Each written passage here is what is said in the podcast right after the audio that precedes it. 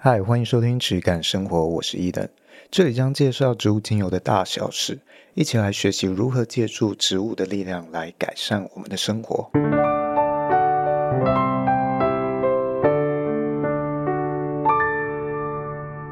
欢迎收听今天的质感生活，我是伊登，我是轩。今天呢，我们要来讲一下，就是我从原本做上游的原料批发哦，进口批发原料。然后再接触到零售品牌经营这个零售针对消费者的品牌之后，我摸索到的一些差异化，而且我在这个思维上的一些转变。首先呢，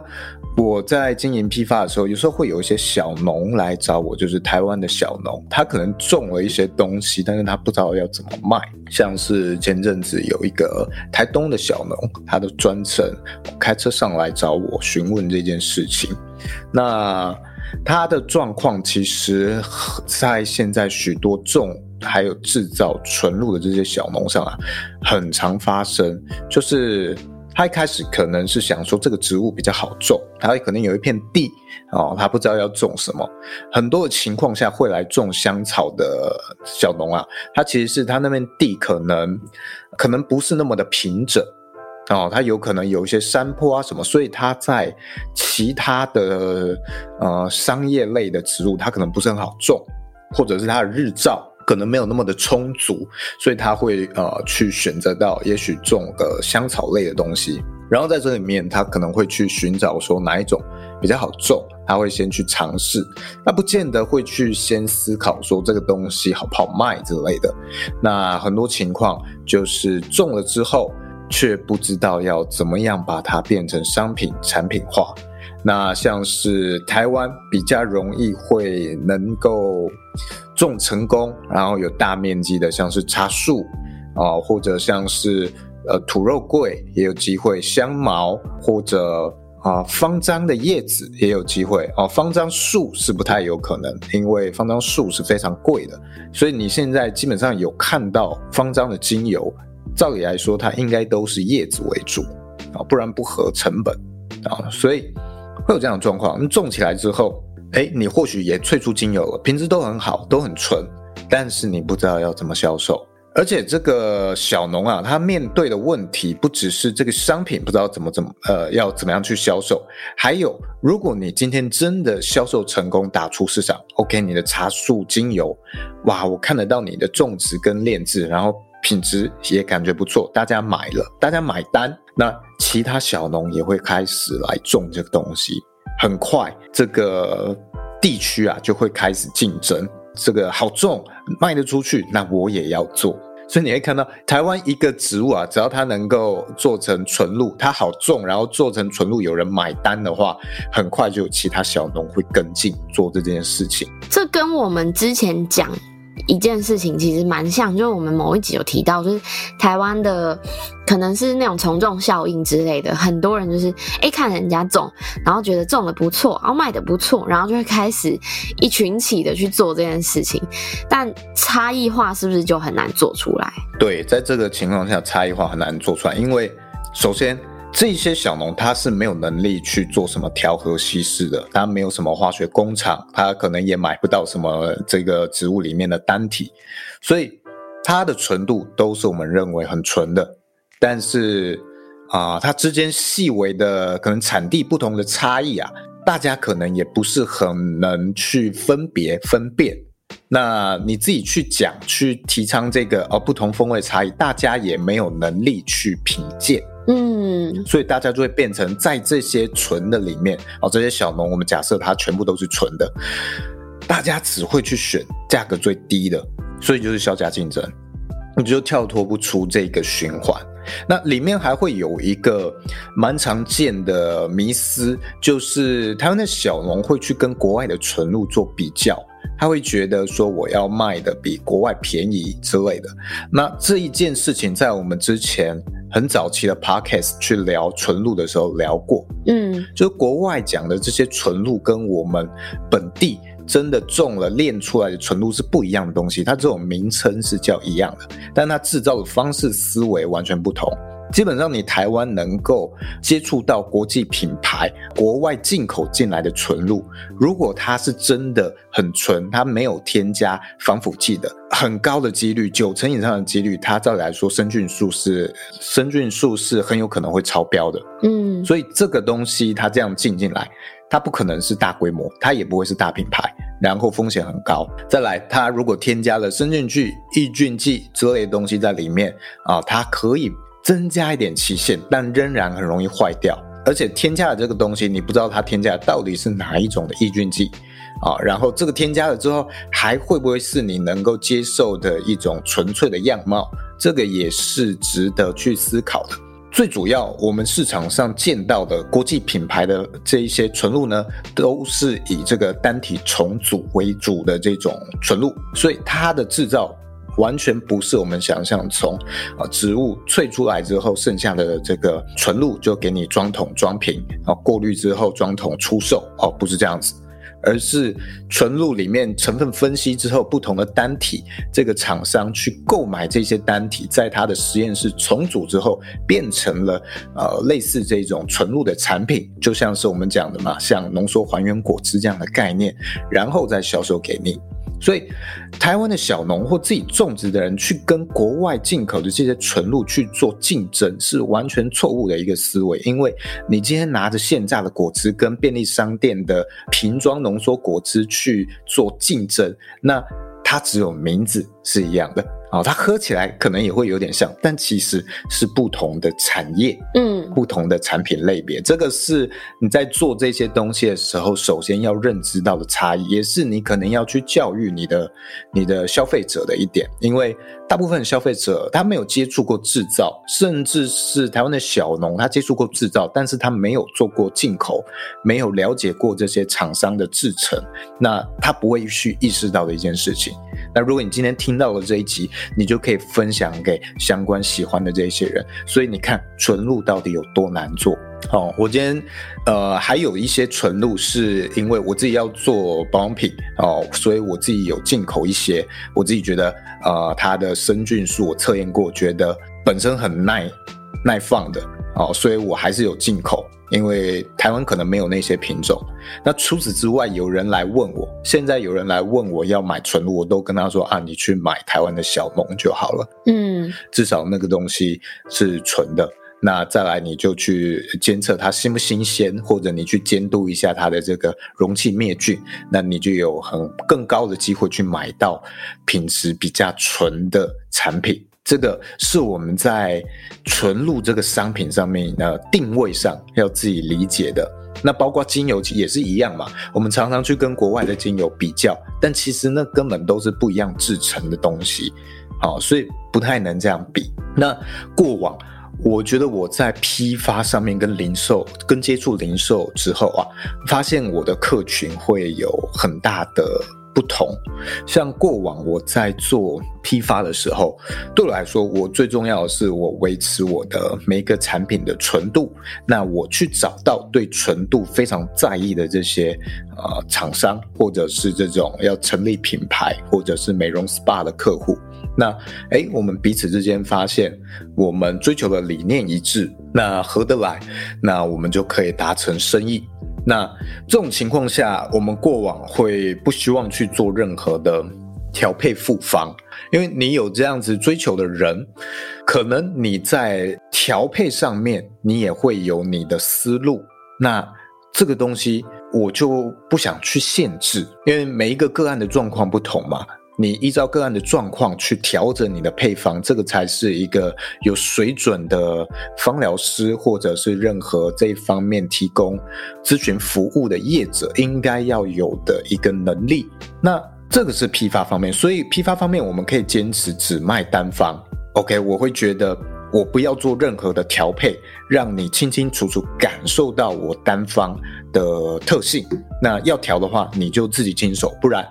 你可能也不放心这个东西到底是怎么样去调配的，它到底掺了什么东西。这是批发上面的思维。但是转到零售市场，会发现其实呃，零售消费者他需要的是一个解决的方案。他的某一个生活上遇到了某一个问题，他需要找到一个解决的方案。你能够提供他一个方案，提供他一个答案解答，你这个商品才比较有机会去销售出去，才能打中他。嗯，如果你针对零售消费者，你说啊，我今天这个是玫瑰精油，我今天这个是呃柠檬精油，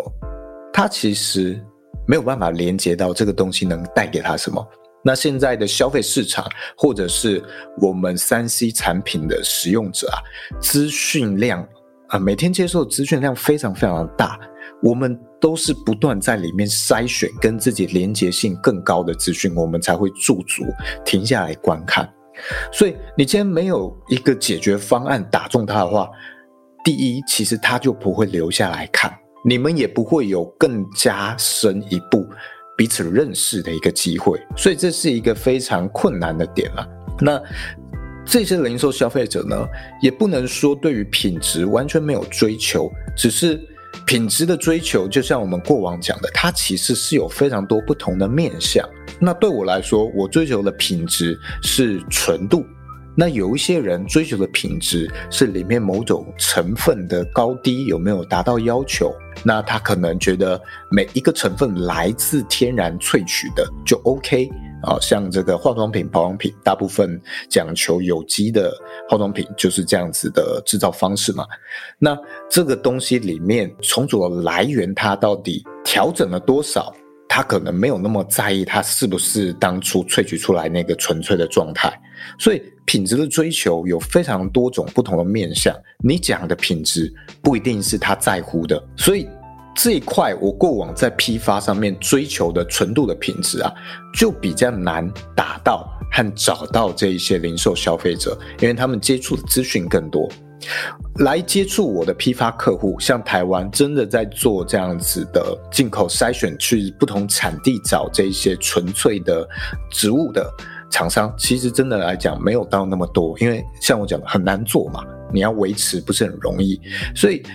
这些真的有这方面追求的人，他会花很多的时间和心力，不断的筛选，去找到我这样的厂商。那零售消费者不见得有这样的一个心力，或者是说，他今天身为一个零售消费者，如果他有这么高的坚持，他未来有很高的几率他会自己去做进口，所以他也不会呃变成是一个纯粹的零售消费者。嗯嗯，所以。它就形成一个很大的矛盾。你今天要去销售这些单方的精油啊，直接用这些东西销售给一般的消费者，我认为是非常非常困难的事情。尤其你今天面对到这么多的机构老师啊，他们不断的在。好像在圈地养自己的粉丝一样。那很多时候，这些品牌和机构，他们养出来自己的这个呃购买者和粉丝，他会对其他品牌可能会产生一些斥力。因为每一个老师和每一个机构，他教出来的，当然都是针对自己的产品非常特化。因为我的东西有什么什么，它这是一种品质象征。那久了，其实你会比较难去踏出这个舒适圈，去接触其他东西。每一个品牌，它讲述的理念追求，可能都有一点不一样。那你的价值观在踏出不同的品牌的时候，可能会有一种呃价值观的冲突。这一件事情会让你变得比较难去使用到，或者是对其他品牌产生那么高的信任。所以你看，如一旦你对这个领域接触比较多，或你去学了一些芳疗机构的东西，哎，其实你可能视野有可能反而会变得比较限缩。我自己过往经验上，你学过越多，在这些机构里面越有经验的人，其实我会觉得越难沟通。因为当我在讲述这些很多商业逻辑层面去筛选厂商的技巧和观念的时候，这一些零售消费者或者是刚接触有兴趣但是没有深入太多人，你去点出这些东西，他就很能够认同跟理解。但是你今天针对如果是呃放疗机构的一些老师，他在这个领域里面很久，他可能反而没有办法接受，因为他。过往吸收太多其他的资讯，嗯，你跟他讲这些，他可能呃某种程度上能够理解，但是他还是没有办法去尝试。这可能也跟他我们之前讲的，他已经形成的一个品牌和他的呃商业价格，他的商品价格已经形成了一个模式了。你让他再跳出来，他也有困难，他只能继续往这方面走。哦，他已经在某个三叉路口上选择了一条路，然后走得太远了，他变得很难去改变方向，或者是去接受其他的东西。那零售消费者，我觉得。大家要的是解决方案，而且它还是要一个足够细化、非常好上手的产品，就是它可能可以直接用的东西。我觉得甚至什么 DIY，你要它调油、精油调基础油什么的，那个我觉得我现在看来都觉得太进阶了。嗯，对，那个可能只能针对铁粉去操作这件事情。对，你对于第一次接触你品牌的人是非常非常难去销售这样的东西的。因为大家可能会真的这个东西这个动作，然后自己在定义上面也会觉得说，他一定都是足够有兴趣，他才会想要。诶，那我来试试看这个 A 加 B 的组合，还是什么之类的。但如果你今天是一个小白，就是什么都不知道的人，你最期望的其实还是人家可以带着答案来找你，你会觉得。哦，对对对对，我就是要这个。然后，但这个这个现象，我其实觉得它有利有弊。就是，当然这样子会有它的好处，但是坏处其实就是说，很多人会认为，就是很多人会觉得，哎，第一个接触到的，然后或者是我用的好的，那就叫做答案，那就叫做正确解答。但是其实我们之前就有讲过，那可能是你自己的正确解答，可是并不是所有人的正确解答，可能也会有这样的问题。对啊，而且我们今天如果是单方的精油，你要试着让它变成一个解决方案的话，你其实要针对某种状况去描述得非常清楚。这件事情在台湾的法规是非常困难，台湾法规在管这些东西，我觉得其实比欧美还要严格。像前几天就有一个客户，他说他是啊、长期在法国生活，然后他回来，他在法国就很常去用那些呃药局的精油。那他说他们都会写那个疗效效用用在哪里，写得非常详细。哦，你如果去看国外的这些精油品牌的网站，它每一个精油都给你讲的啊、哦，它的这个好处啊，什么什么的，真的成分，它都讲的哇，非常满。嗯，所以他们要去这样子做这种单方精油连接某个疗效的解决方案式的销售，很容易。在台湾，你不能这样做，非常困难。所以我才会说嘛，为什么台湾会被逼的哦？很很多人他要去讲能量啊，去什么？有时候不见得是他喜欢用这样的方式去陈述，是，而是法规上我们不能讲的太明白，只能用一些旁敲侧击的方式去创造你对于这个东西的一些想象，创造一些连结性。那单方精油很难成为解决方案，所以这个比较偏向。跟这个 DIY 的产品一样，我觉得单方精油在零售品牌里面更偏向是铁粉回购的东西，而不是你第一次认识这个消费者，他进来网站你能够推出去的东西。我觉得相对来说不是很容易，尤其你对于这个纯度之类的要求很高的话，那你一定你的成本会比别人高嘛。这种情况下，消费者看到你的产品。每一个人都说自己的品质好，品质怎么样？那你的价格比较高，他相对来说就很难会一开始就去选择你的做尝试。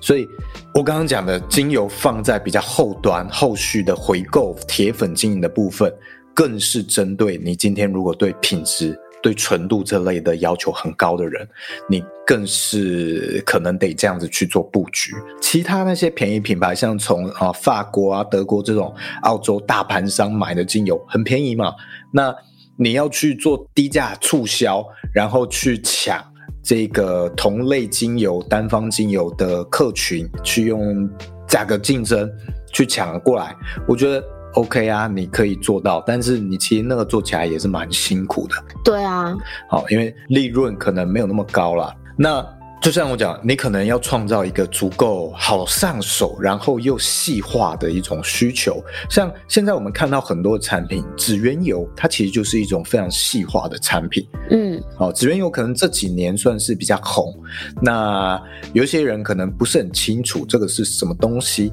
它其实就是啊，我们的指甲边缘的皮肤常常会，常常会太干啊，常常会岔开，你就会很想撕它嘛，然后撕了之后又很痛，就是那一些指缘周围皮肤的滋润保养，它特别出了一种油，是针对这个区块的呃养护的产品。但你今天要说，哎，为什么不用护手霜？为什么不用一些护手类的植物油？其实可以。它完全这些护手霜啊，或者是皮肤保养油，完全可以取代这个功能。但是呢，它就是把它这个这个状况啊细化出来，细化针对这个状况的产品。那消费者可能就会认为说，哎，今天我真的有这个需求。他可能没有想到护手霜其实也可以达到一样的效用。但是你今天这个商品。特别针对这个部分，在打我的这个困扰，那我就会觉得你可能更能解决我这个问题，他就会有机会去购买你这个产这个产品，然后他购买的是你的解决方案。嗯，所以如果你今天是小农，或者你今天在做进口，我觉得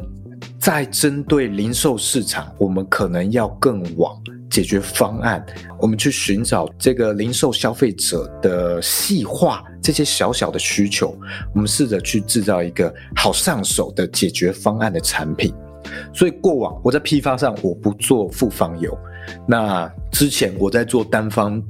呃精呃品牌的单方精油的时候，我也非常纠结要不要做这件事情。那我现在的思维我就稍微去调整了一下，因为我们还是要。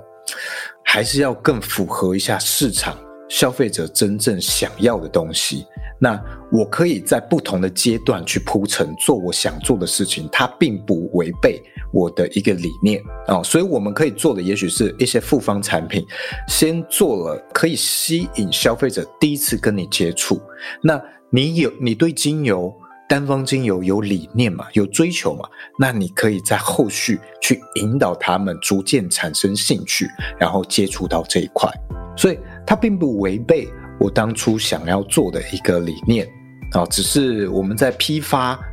层面追求的东西，到了零售层面，我们需要有不同的样态，跟需要有不同的接触的方式来打开这个市场。嗯，你才有机会去留下人，去对他讲述更多你的追求。我不知道轩你在呃使用这些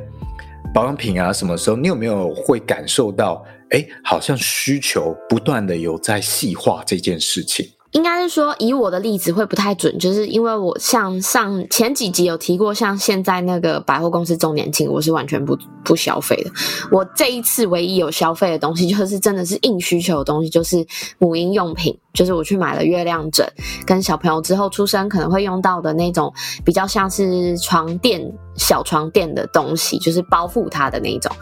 可是以保养品类的东西来说，其实我在看的是很多，呃，我在看我会比较用职业病的。角度会去看，我会以行销的方式去看这些保养品的推陈出新。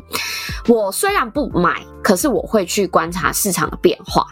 那现在其实真的不管是呃国际大牌好了，或者是小到可能开价品牌，它其实都在做很细的、很细、很细的不一样的呃做出区别。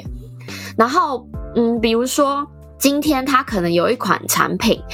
他就会跟你说：“我这是美白产品。”可是过往我们认知的美白产品，就可能是，诶，哦，可能是。呃，就是让你的皮肤色变白啊。可是呢，它现在可能会有不同的美白产品，就是诶，我这里是针对什么的美白，或甚至是从美白之中再拉出一个淡斑的产品，所以它就形成了另外一条支线的。然后呃，因为以前美白淡斑可能会是被放在一起讲的，可是他们可能经过研究啊，或者是行销之类的考量，他们把淡斑额外再拉出来，所以变成两个独立的大类。那。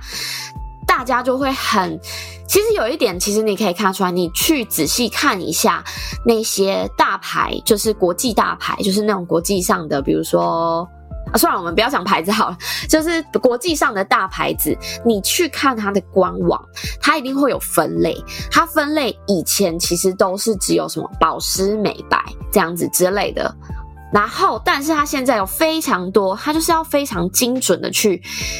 打击你的每一个问题。可是说好听是精准的去对应你每一个问题，但其实我在看这件事情只是。它其实你很仔细的去研究，我们以成分派来讲啊，就是去研究它的成分，其实有一些产品，它的成分差异很小，那你就可以可以很用心的看出来说，哦，其实它只是要创造市场而已，它只是想要把这个东西做的细一点，然后看似好像可以去对应到你的每一个问题，但其实他只是想要多卖一些东西或多做一些生意这样子而已。对啊，所以像美白，它可能会出什么呃私密处美白或呃骨沟美白，对，不同部位。那其实你用一般的美白产品，当然也可以有效，只是当它有这个问题，然后它打到你的时候，就会非常有吸引力。像之前有一款产品，就是这个不是大国际大牌开始出的，可是我就是某某一阵子偶然看见一个产品叫屁膜，就是屁股用的面膜，然后我就想说，我就认真去看一下它的在销在卖的这个东西到底是什么，然后我想看完之后，啊，你不就洗完澡擦个乳液就好了，为什么一定要敷一个屁膜？然后他还说，呃，针对你屁屁的问题，但其实身体就是这一个。你就是这个身体，那其实我自己的认为啦，这这必须说这是我自己的观感，因为我没有用过。那我会认为说，哎，其实我们只要有用对保养品，比如说，哎，你屁股的问题是什么？就可能比较干燥的话啊，那我们就多擦一点保湿的乳霜或保湿精华之类的。其实你用在脸上的东西，也可以用在屁股上啊，为什么一定要额外帮屁股做一个产品？就是大类可能竞争太激烈了。对，呃，其实如果在做产品上啊，大家可能会有一个迷思，会觉得这个东西功能越广，应该越好卖，就是那种万用型的产品。其实可能正好相反，因为你今天功能越广，假设你今天是可以洗头又可以全身沐浴的这个盥洗用品，三合一洗发液之类的，它其实更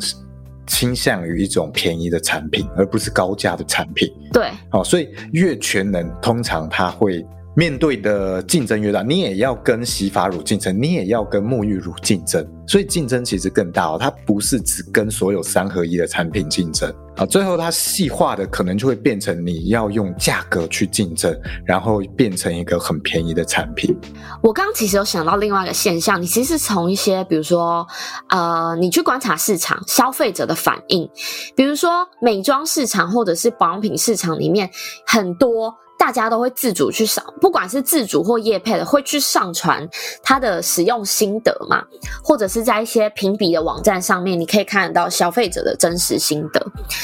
那其实有一个现象，我觉得蛮有趣的，就是他可能这支产品他出的是在针对某一个很精准的问题，可是很多消费者他使用完之后，他会说：“哎，可是我觉得他针对我另外一个问题也很好用。”哎，然后呢，大家就会觉得：“哎。”有一种捡到宝的感觉，有一种哎如获至宝，哎，我这个可以插 A 问题，也可以插 B 问题，那我觉得它对我来说就很好用。可是其实我觉得品牌在当初设计这个产品的设设计这个产品的时候，其实它一定都有考量到，它只是选择了一个最大宗的。呃，问题来作为行销的手法来跟大家做沟通而已，但其实它能对应的可能不止一个，只是你不知道而已。那你用了，然后你突然觉得，哎，它也可以对应另外一个的时候，你就会觉得，哦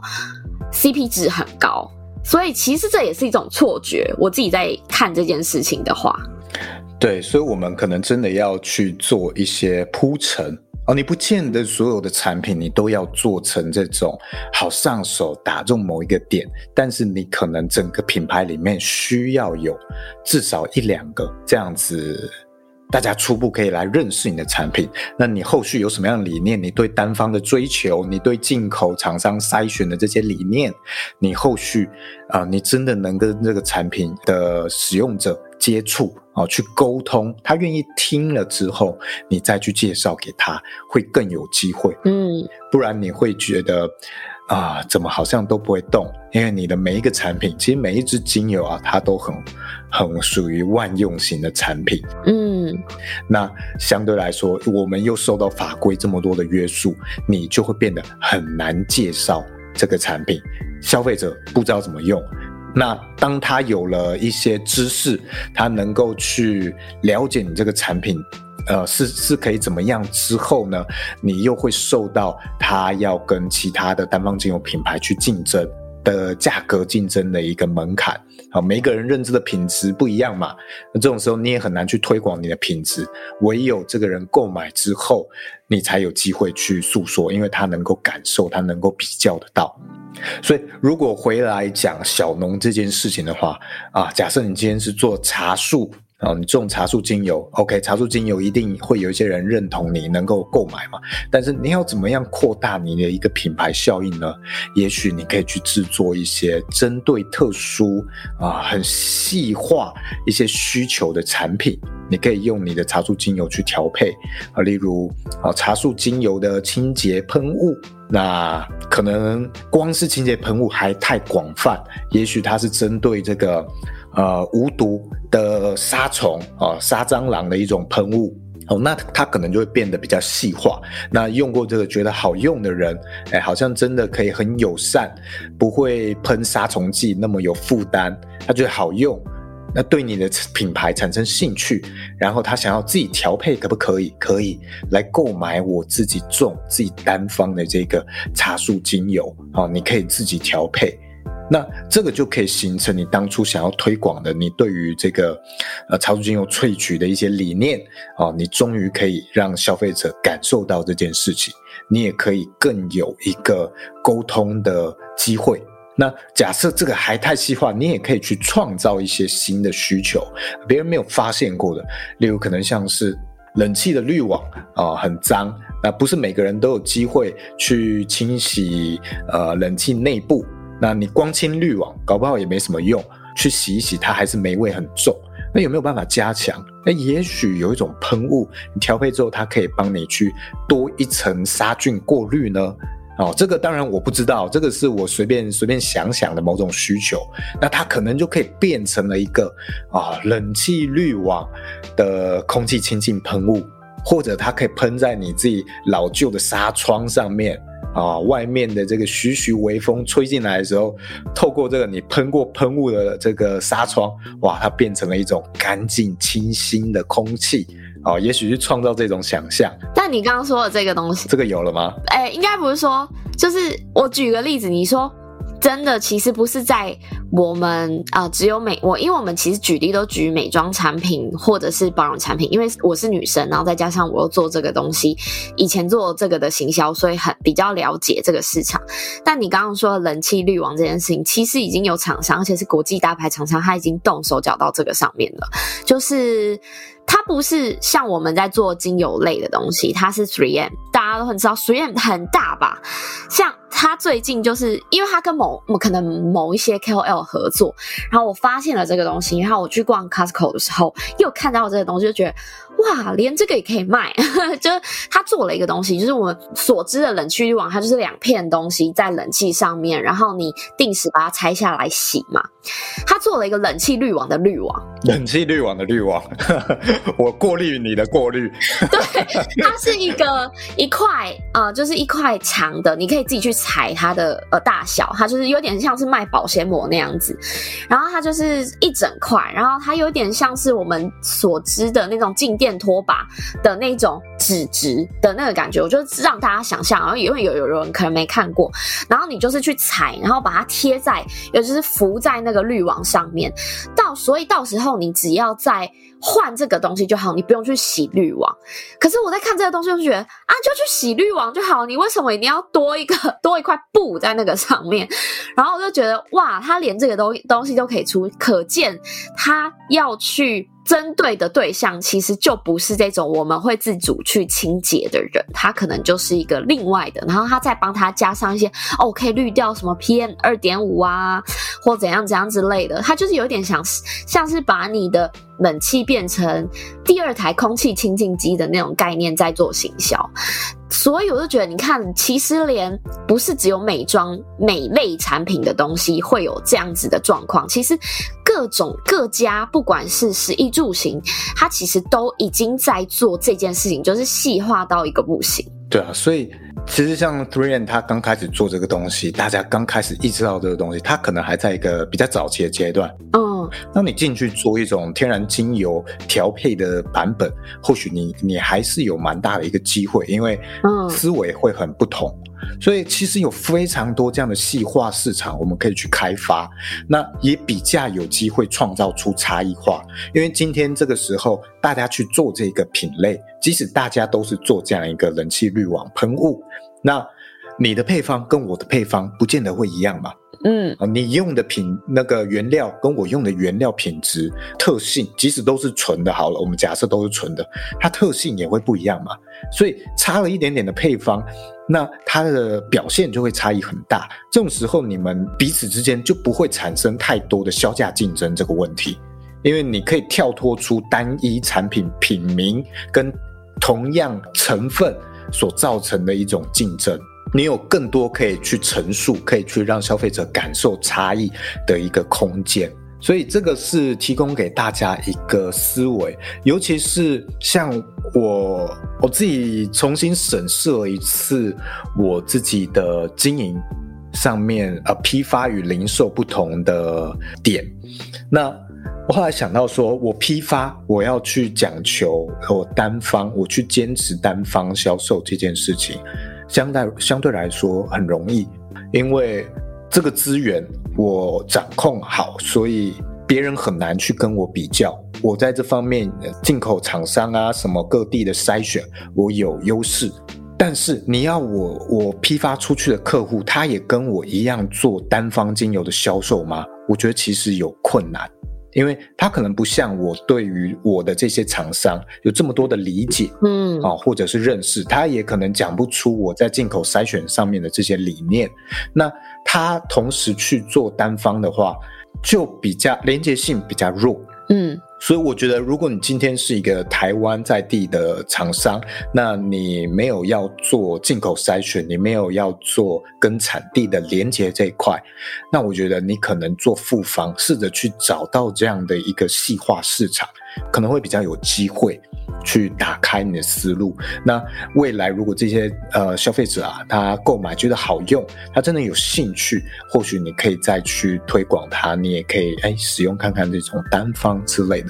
那现在我重新审视一次之后，我就不会再对这些复方。哦，有太多的偏见，因为我去审视的一个思维不同了，因为这个我们在整条产业上面接触到的资源跟立场是不同的。嗯，好，哦，当然这个东西跟品质完全无关，品质烂的东西还是呃还是没有什么好推崇的啦。我觉得其实如果你想要开始做这门生意，其实有一个点。可以给大家一些思考的方向，就是你先想想，以你自己是消费者来说，你有什么问题很想要被解决的，或者是你自己遇到什么情况，你用自身的经验下去做，嗯，发想跟产品制作，还有做推广。其实这个东西，我觉得更像是。一个故事，你可以去讲述的东西有很多，因为那是你的亲身经验。那人家在用了以后，他可能跟你的经验相同，然后用了以后发现真的有改善，那其实那才是正向的回馈，而不是先去想说，诶，那大众我要做生意，我要赚钱，